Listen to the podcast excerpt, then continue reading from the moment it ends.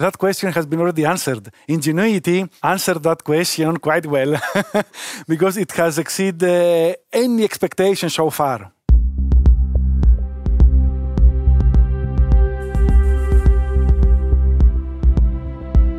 This is Have We Gone to Mars Yet? A podcast about all the things that need to be sorted before we can put a person on the surface of Mars. And today, we dig into something really fascinating mining in space. And mining on Earth. Because a lot of the technology we will need on our future mining missions to Mars are already in use, deep in the mountains of northern Sweden. We went to Kiruna and met up with Nikos Petropoulos, research engineer at LKAB, to talk about robots and drones and how they can be used to explore and excavate around the universe. My name is Susanna Levenhaupt. My name is Marcus Pettersson. And this is Have We Gone to Mars Yet?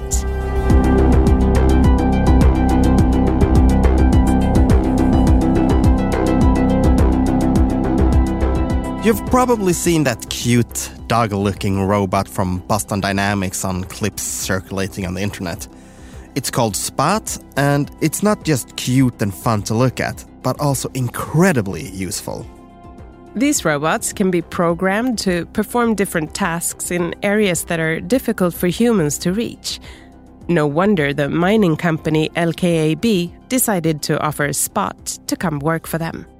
So a while back, Nikos Petropoulos got a new favorite colleague.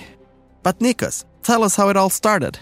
Two years ago, we decided to test the at that time newly come out in the market uh, quadruple robot by Boston Dynamics, so-called Spot. Since uh, that time, uh, LKAB has uh, bought three of these robots, which uh, two of them are working uh, in the mine right now, and one robot is used by the researchers for further development to customize it uh, so it fits exactly our needs and tailor uh, the missions that we design for the mines. What is it they do? Uh, inspection missions where uh, either they are doing uh, patrolling, where they investigate uh, areas of the mine, either that nobody is allowed to access due to safety reasons, or uh, regular inspections uh, to, in, to check the rock mass stability, the quality of the air, uh, if everything is in place, so to say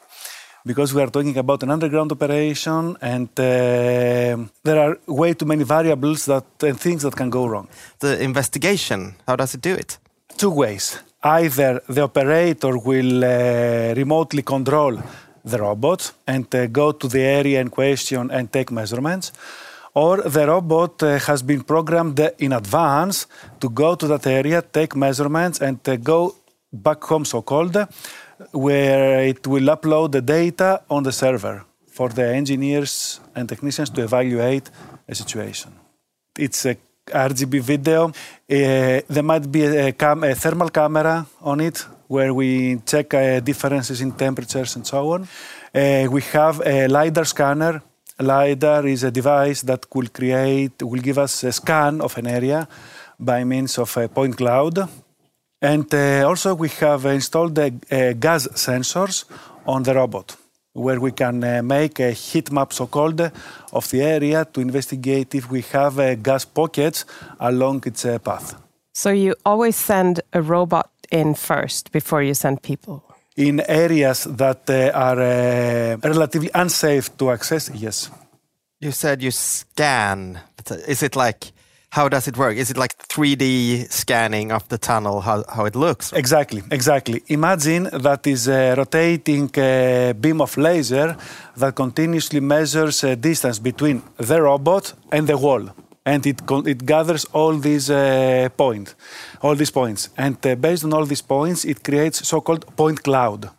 Uh, imagine that building here or that room here, and we have a scanner. We will not see uh, the surface but we will see a sum of dots all around us, which uh, cumulatively will give us the topography, let's say, of the room. If spot stops and uh, the robot understands that okay, I cannot go further in. It can deploy a drone, where the drone will take over, will have its own autonomy to further explore an area and collect data and send back to a spot that, in that case, spot is used as a hub, and spot trans, uh, uploads the data to the server.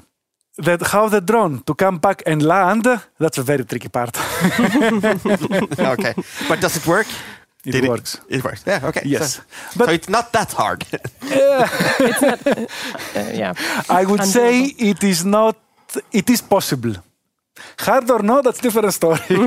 but it is possible, and uh, this technology can be further used uh, on uh, extraterrestrial objects, asteroids, uh, Mars, and so on.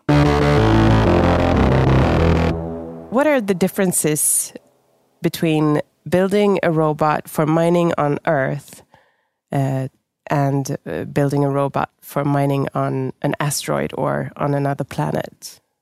Well, I would say there is not so much difference. As long as a robot is uh, not um, oxygen dependent, where uh, robots are not, because they're battery driven, then uh, the problems are similar as we have on Earth, where to reach uh, 100% autonomy.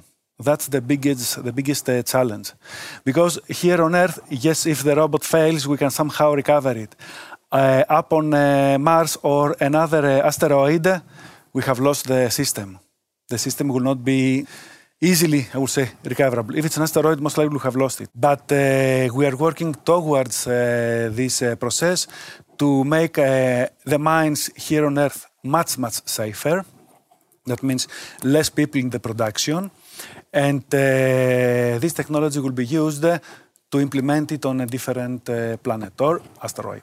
For how long can it work on its own? How far can it go? Spot with its uh, current battery, uh, it can run for uh, 90 minutes, one hour and uh, 30 minutes. Uh, and with its uh, specs velocity, it can walk maximum 4 kilometers. When we say 4 kilometers, these are ideal numbers. And technically speaking, you can have multiple charging stations along its path. Then Spot can walk for four kilometers or three, let's say, to be on the safe side. Spot can go charge its battery and continue further on. The same principle can be applied on, uh, on Mars because, as I said, the only restriction there is uh, the oxygen, nothing else. Spot and uh, the, the, the robots, based on their onboard uh, vision systems, and I would say, uh, see, in quotes of course, and understand its surrounding environment. And then it can somehow protect itself with all the avoidance, uh, collision avoidance systems, and all these AI uh, algorithms that are running on a board. You can both uh, use Spot uh, to go around in the mines and scan it. And also, you talked about that you can use uh, drones. So we're talking on Mars, maybe almost like in uh, in Prometheus, where you have like flying drones in the in the tunnels. Uh, actually, that's a reality today. In uh, our mines, in LKAB mines, we are using uh, drones to scan areas. We are, we are using drones to investigate areas. Then we just combine two existing technologies. Of course, drone is um, further more developed compared to uh, walking robots, but uh, at some point these two technologies will merge and will go together. Then yes, we can implement such uh, technologies there, and it will look like a Prometheus concept. How big uh, of a system could you scan? Uh, Today, with the so-called LiDAR systems, uh, the radius is 100 meters. That means the, the, the, the length that we can measure is uh, 100 meters uh, around the scanner in that case. Then we have quite good potential to scan almost any cavity relatively, uh, in relative size, of course, cavity that we can uh, have. It's the same as uh, in the mines today. Uh, because we now we have a flying helicopter on Mars, so Exactly. would it work there? I think it's uh, that question has been already answered. Ingenuity answered that question quite well because it has exceeded uh, any expectation so far with its uh, flying time, flying distance, and also the number of missions. But uh, yeah, of course, that system will uh, work. Underground, we might need to pump some air in the mine to have some circulation because uh, we know that uh, Mars has very thin atmosphere. That means our drones have to be slightly more uh, powerful to work there because the RPM, the rotations of the propellers, needs to be much much higher compared to normal drones that we have uh, here on Earth. Will we use these drones and robots uh, for exploration missions only, or will they uh, do other things as well? The thing is, uh, we cannot have uh, a universal robot, a robot that will do everything. Then we will have a specific, uh, we will design robots that are for inspection, exploration. We will, we will uh, design uh, robotic systems that are for excavations, for digging, and so on. even today, all the semi-autonomous loaders, trucks, and so on are specifically designed for loading, for uh, transportation purposes, for all these things. We cannot have one for everything. But we do have today robots that can, or machines that can 3D print houses. Is it possible, you think, to send an autonomous system in the future to to go there? Not maybe one robot, but different robots together to one that goes do the scanning and one that do all the digging and one that do the building without people being present. Yes, that is very likely scenario. We are not there yet, but yes, uh, that's what I said before. You have uh, certain uh, robots doing certain uh, tasks. Put them in a process in a chain, and then one uh, the output from one robot will be the input for the next uh, process. And then the robot that is for uh, excavation or checking the quality of a regolith or checking the quality of the bedrock, get excavating the the rock, the material, break it into uh, manageable size particles, and then provide that material to the next robot that will make bricks or make the, the, the, the, raw material for building something.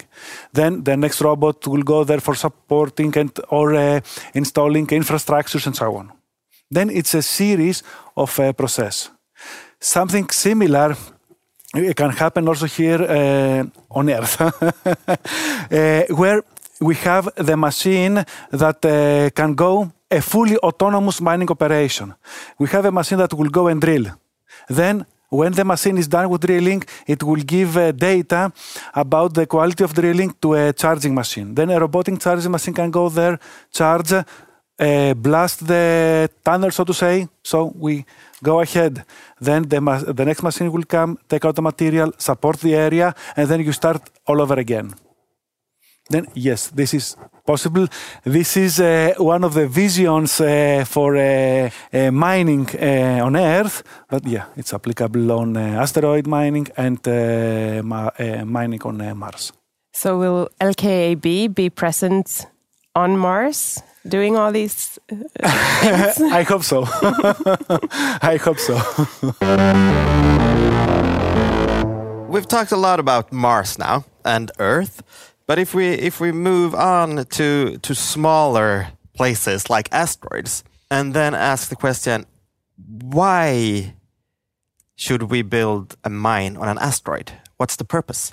On a relatively big uh, extraterrestrial object like Mars, an asteroid is, is much much smaller, and uh, asteroids can be much have much higher content of uh, different types of minerals. Iron, most of them are uh, iron and so on. Then we can we have our um, uh, mineralization, our deposit, so to say, in a more concentrated area. Also, asteroids uh, have uh, rare earth elements, REs, which even the name define these elements are rare on Earth but are uh, in large amounts on uh, asteroids. But even when the rockets and the and the spaceships become better, and we go to an asteroid that have very rare minerals that we need, will it be worth it to take them down to Earth? Yes and no, because will you have atmospheric entry and have the material in a spaceship? or you will uh, send the material down to Earth like a comet. Then uh, depends. Depends on what quantities on or it will be easier to develop the product up in space and deliver the product down to earth. When you deliver a raw material large part of it is waste material. Why shall we pay for that? Why shall we invest for something that we will dump it somewhere? Because it's no use so we will not only have mines in space we will also have factories that make uh, chips and potentially yes.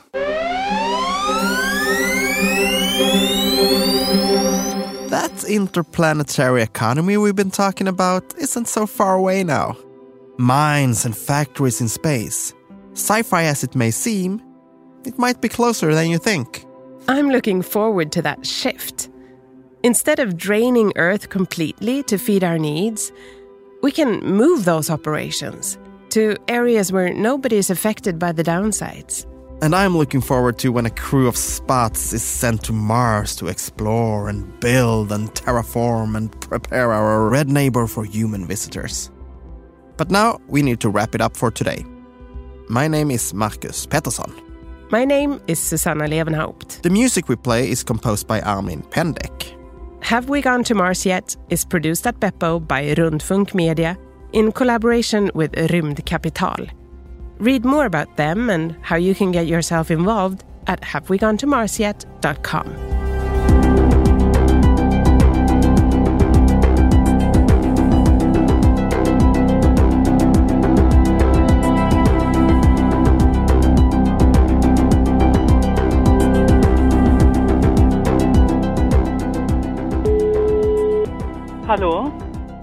Programm mit av Rundfunk Rundfunkmedia.